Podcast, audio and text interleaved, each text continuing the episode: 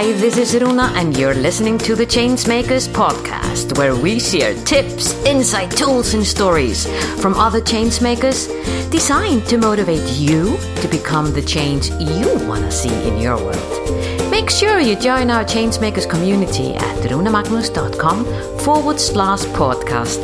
And now, this is your time to sit back, relax, and enjoy. Meet my guest, David Ralph. He describes himself as an extremely attractive host of the top ranked online show Join Up Dots, where each episode and in each episode he takes his guest on a journey to discovery following the words of late Steve Jobs. I mean, David is he's just such a pure pure soul and it's so interesting and so much fun to talk to him and listen to his wisdom as he is an ex corporate trainer and he has a wife, he has five kids, a grandson, a cat. And uh, even he, he mentioned that he has a snail that might actually be dead already, but I don't know how his household is. But anyway, I had to get David on the Changemakers podcast for many reasons. One of them is the fact that uh, he very openly uh, shared with me how um, his mum was uh, still controlling him. Well, it's actually not quite controlling him, but you can hear in this episode what his mom is all about. You can also hear in this episode how David left the corporate box and went into the entrepreneurial box and how the three things that you can do to do exactly the same thing, stepping out of the box that is no longer serving you. I give you David Ralph. Know you personally, though it really is. Is it a pleasure to know me personally? Well, it's a pleasure to know you, David Ralph. Thank you. Coming from the shed in your garden. Not a shed, not a shed. It isn't a shed. What do you call it then? People always say it's a shed. It's it's a proper brick built office. It's It's, a brick built office. Yeah. Why, did, why did I say that then? Okay, I'm so sorry. people say that to wind me up. Do you know that? Okay, this is my way to wind you up just as we're starting our conversation. Yeah, I'll send you a picture of it. I'll send you. I'll send you, and you'll see it's it's not a shed. I- In the Okay. UK, a shed is where you put your lawnmower. Okay. Okay. Ladies and gentlemen, we're talking to David Ralph in his palace in the backside of his garden, where he has his office and he is sharing his wisdom to the world through Join Up Dots podcast. I had to get you on this show, David, because you have a story to tell in so many levels. You have you not only been in the corporate box, leaving that, going into the entrepreneurial box, but in the backside of the whole thing, as a 49 year old man, you're still listening to what your mother said to you as a child. And I mean, who can blame you? As a mother, I know how important it is that our kids listen to us forever. But enough of me and enough of me, my motherhood. Over to you, David. Tell me, tell me and tell our audience who are change makers just like yourself. Tell us how on earth did you leave that beautiful world of corporate books and go into living in your palace in the backside of your house I, I have to say, everybody, that Runa didn't paint me in the best light there. That um, I am 49 years old. I I don't listen to my mum. I, there was a time, but you know, we we all listen to our mum. Yeah, and I will also say, Runa recently was on my own podcast, and she told me that she thought that people that work in banks are the most boring people ever. Well, I actually was working in banks and insurance, which is a double whammy. And five years ago, I, I was like a coiled spring where every day I was going to work thinking to myself, there's something more to this. There's something more to this. And the pressure was sort of building up, not for workload, it was easy. It was kind of the pressure of, I've got something in me. I've got I've got a spring ready to explode. And so quite simply, I got to a point where I had a boss who was great and he allowed me to have so much free time. And i could work from home and i could come in and do my work and it, it, was it was great and it was easy life. And then a new manager came in who quite frankly was a complete cow from start to finish and reined me in. And every bit of freedom that i had every bit of um you know responsibility she just took away. And i thought i can't do this anymore I just can't do this. I can't hmm. work for somebody that I don't respect. And you're telling me how to do a job that I've been doing for 10 years and you don't know it. That's, that's enough for me. So I decided to quit and I left to become, well, a web designer. I decided to become a web designer, first of all, because I thought there was easy money in it. Until three days into doing it, I realized I hated being a web designer. And then what the hell do I do? What the hell do I do? So I, I turned on a podcast and I listened to three episodes back to back, and I thought, I mean, I could do this. I reckon this is the thing that I've been waiting for. And that's it. So, yeah, I did transition from banking and insurance, the boring jobs, as Runa says.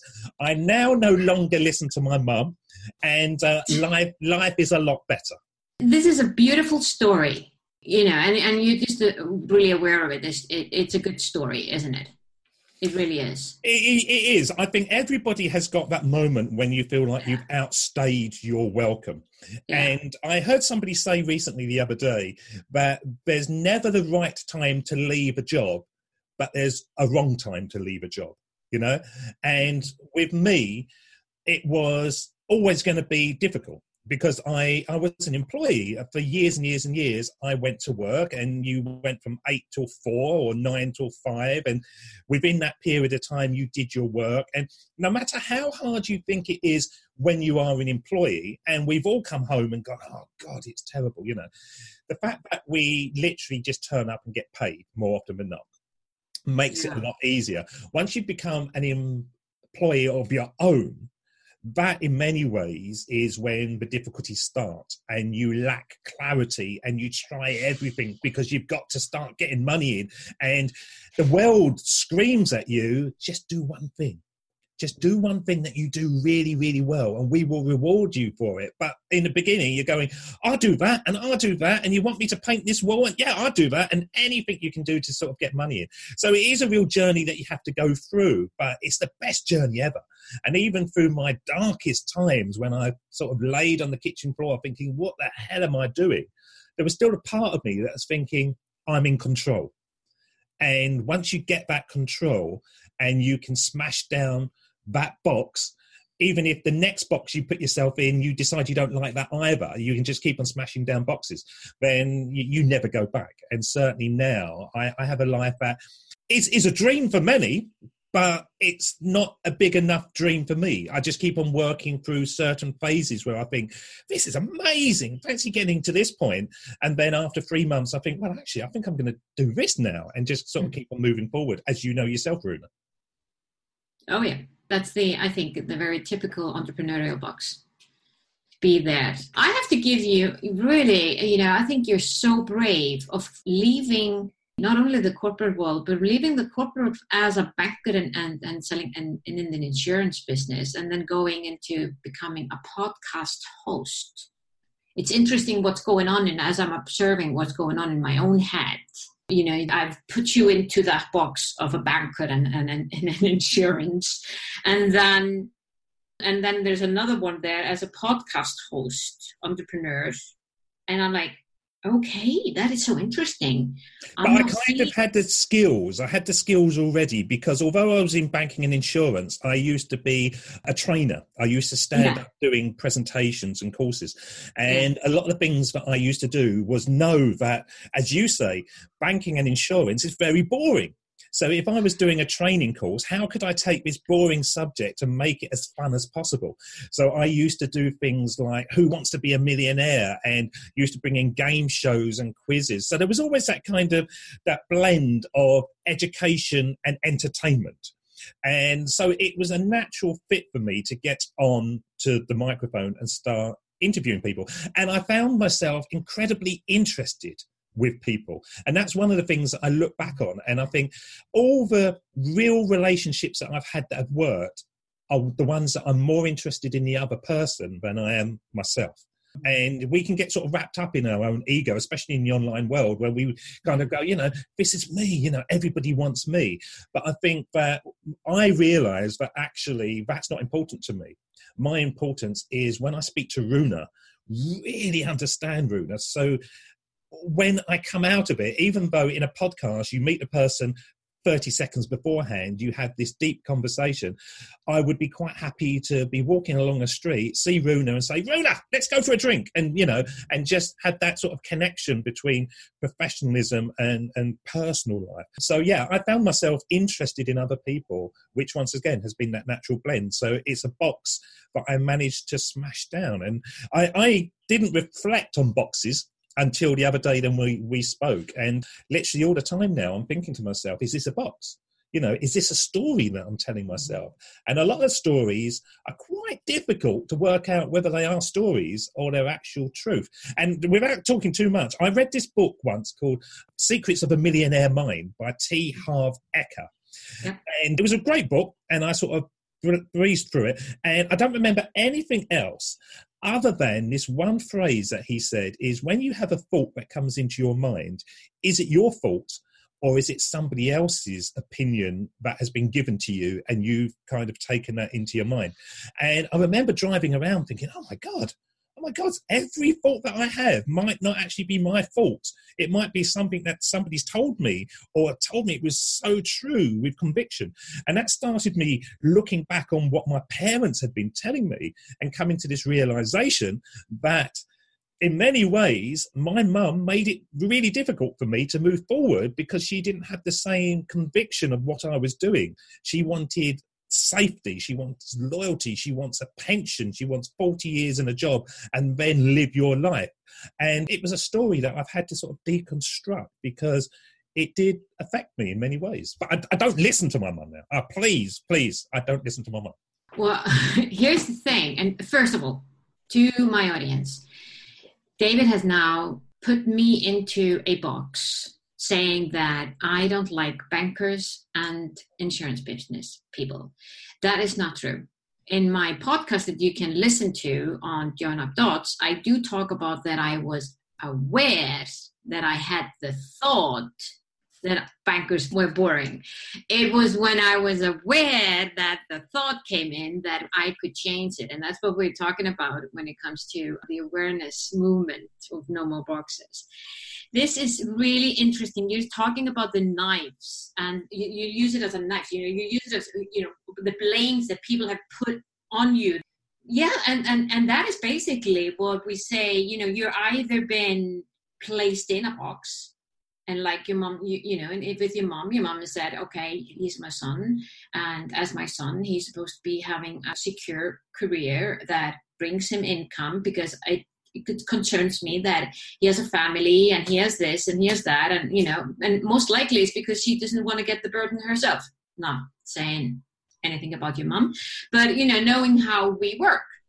So when you're talking about another thing that i think is so interesting what you're saying that the thing about being interested in people and how that opens everything up and I, I mean i've been you know I've been your guest on your on your podcast, and I've felt how you are, gen, you know, you twice through, and I felt really how interested you are. It's not just that you are doing, oh, I have to do a podcast, oh, you know, it's my job. It's not. No, you're really, really interested, and you do ask questions that you know, as as a, as a guest, you, you know, I remember going, oh my shit, how am I going to answer that one? But you do it in a way that it's it's fun and it's lightning and it has a flow and all of that. So eh, you're beautiful at this. Now, when you look at the people that you used to work with in in the corporate world and in the banking and insurance, and you see them today, what what do you tell tell me? What are you what are you seeing? I don't see the people that I used to work with very often. My, my life has moved in different directions. I've seen the type of people because I actually live on the commuter route. And so I bought my house because it was close to a railway station that was easy for me to get to London. And now I see people getting on the train and getting off the train. And they just look grey. They just look like they are going somewhere and they're having to get somewhere and they're either trying to get to the train or trying to get to their office or trying to get home and stuff. And on a, a sort of Monday morning, more often than not, the kids go off to school and I go in and put a film on Netflix and I have a cup of coffee and I get some biscuits and I, I dunk my biscuits and I see these people sort of walk to work and I realize that they just haven't understood. They haven't understood that control starts with you. And once you start reclaiming that control, it's not that hard. I, have been coaching a lady, and she's down in New Zealand, and she's starting this online business where she teaches teachers to teach English. And so there's this thing called IELTS, which is International English Language, something or other. And she started this business. And she came through to me and she brought into my training. And I speak to her quite a lot. And she said to me, I never realized how easy life was as long as you come up with the idea and you go for it. And she mm-hmm. said, That's all I'm doing now. She said, I'm going for it. And I'm thinking to myself, How can I make this thing happen? And so she's leaving New Zealand, for example, and she's going to Bali because she realized there's more people in Bali that want to learn English and she likes that. So she's going to where her customers are. And she says, All I'm doing is just making these bold decisions. That's what people don't get. They don't get that they're actually allowing their control to be taken away. So ultimately, they've never got the control. And one day they will be at their desk and somebody will go, Excuse me, we've got, you know, job shortages. Oh my God, what am I going to do now?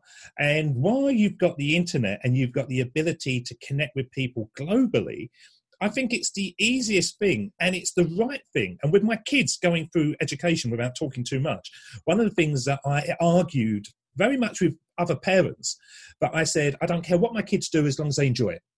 And so my daughter is doing dance and she's doing drama and she's everything is above exceptional because she really loves it and she's going into it. And I'm saying to my kids, you know, find the thing that you really love doing and then become so good at it that you won't have to worry. And it just seems obvious now to me, Runa, like you're doing and like I'm doing. You get something that is playful, it's obsessional, and the world starts paying you. And you get a bit guilty at a time when you actually think, really, I'm earning really well here, and it doesn't seem like work. But hey, I've brushed that off now, and I'm willing to be in that zone. But I think that's ultimately long answer. That's what those people going to work haven't realized that they can have their cake and eat it.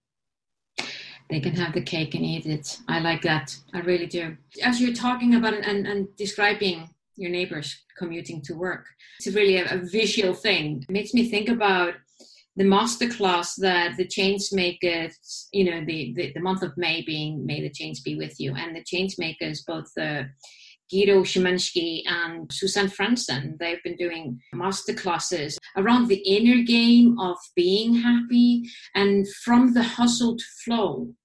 And what you're just saying, you know, it was interesting. I for anyone that is on that's listening to this, check out in the month of May. You can go to maythechangebewithyou.com and, and sign up for the free master classes. But because what they were talking about, and I think it's so interesting from the concept that you're saying. They're saying, like uh, Suzanne was talking about, how the world is changing right now, and where there are more and more people that are understanding that they are human being, not human doom.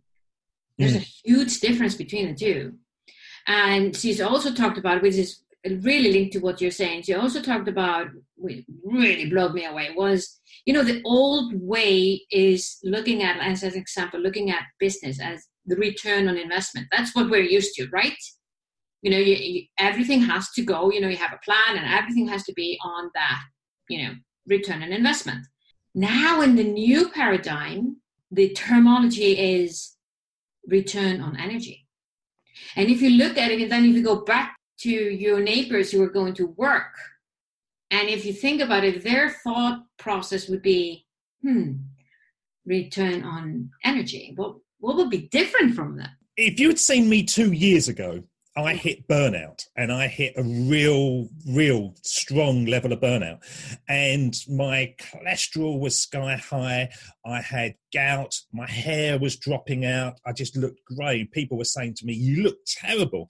And you hear this word burnout, but I didn't know enough about it. And so I just sort of ploughed into it until I got told by the doctor, you're six weeks away from a heart attack or stroke. You've got to do something about it. And looking back on it now, it was that I was giving out too much energy and not bringing the energy back in. And now energy and excitement are my key metrics.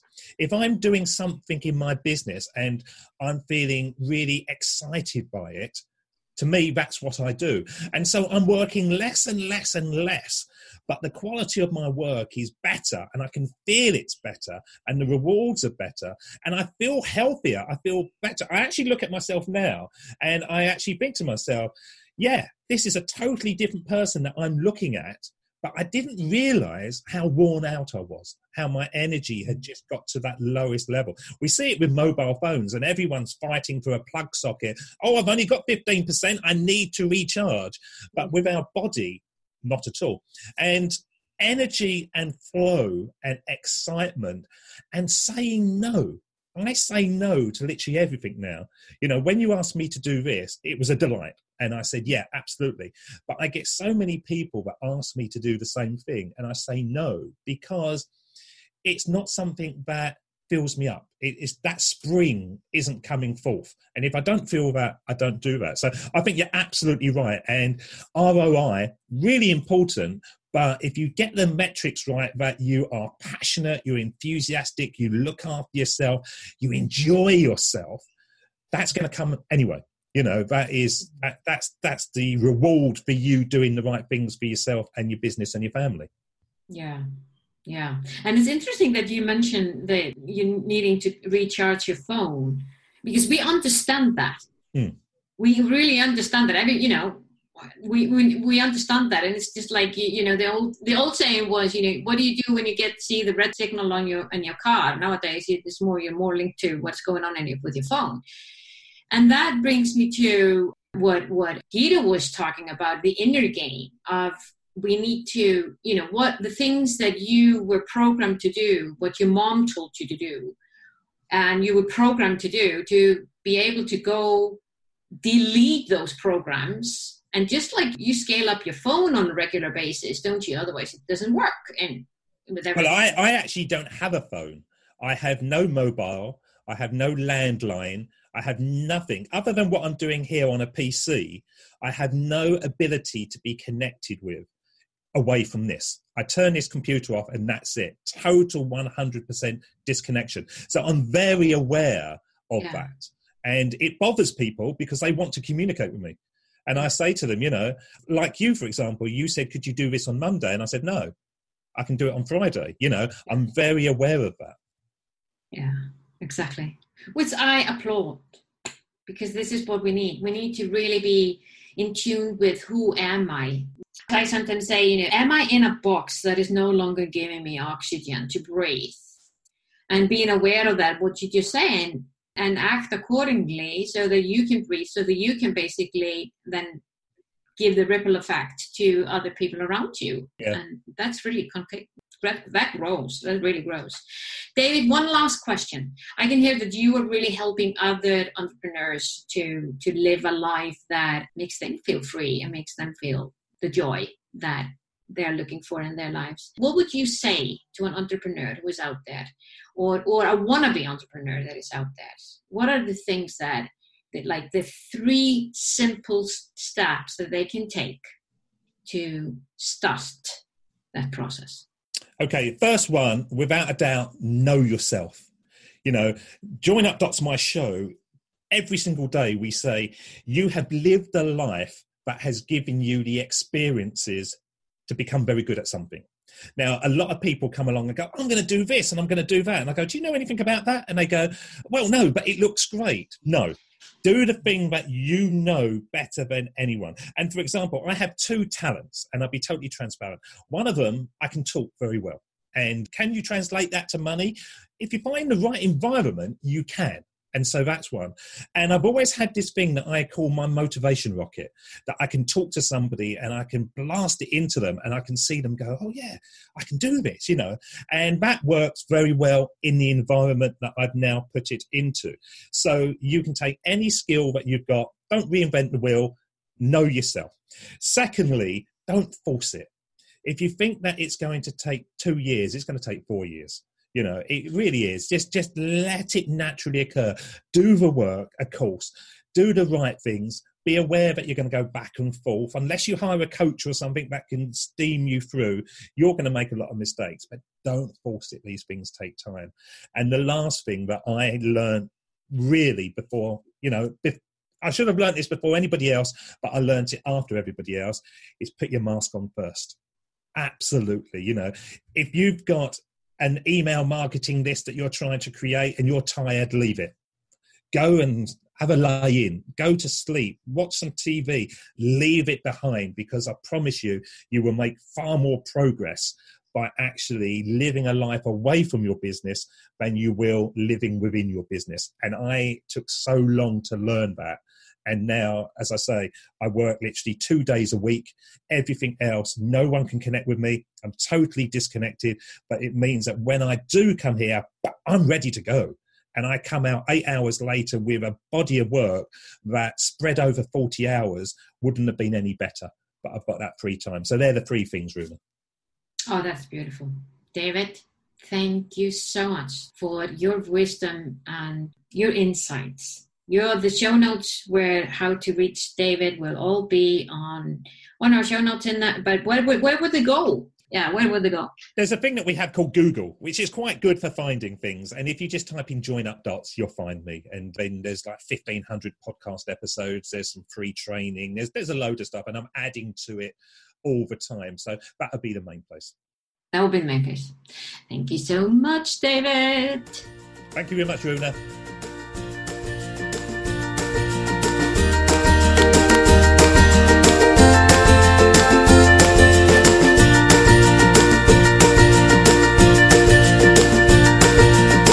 Was this podcast of value for you? I sure hope so. If so, feel free to share the love and give us your generous review on iTunes or Stitcher. And remember that you can always go to runamagnus.com to find out more about the changemakers and how we can help you drive the change you want to see in your world.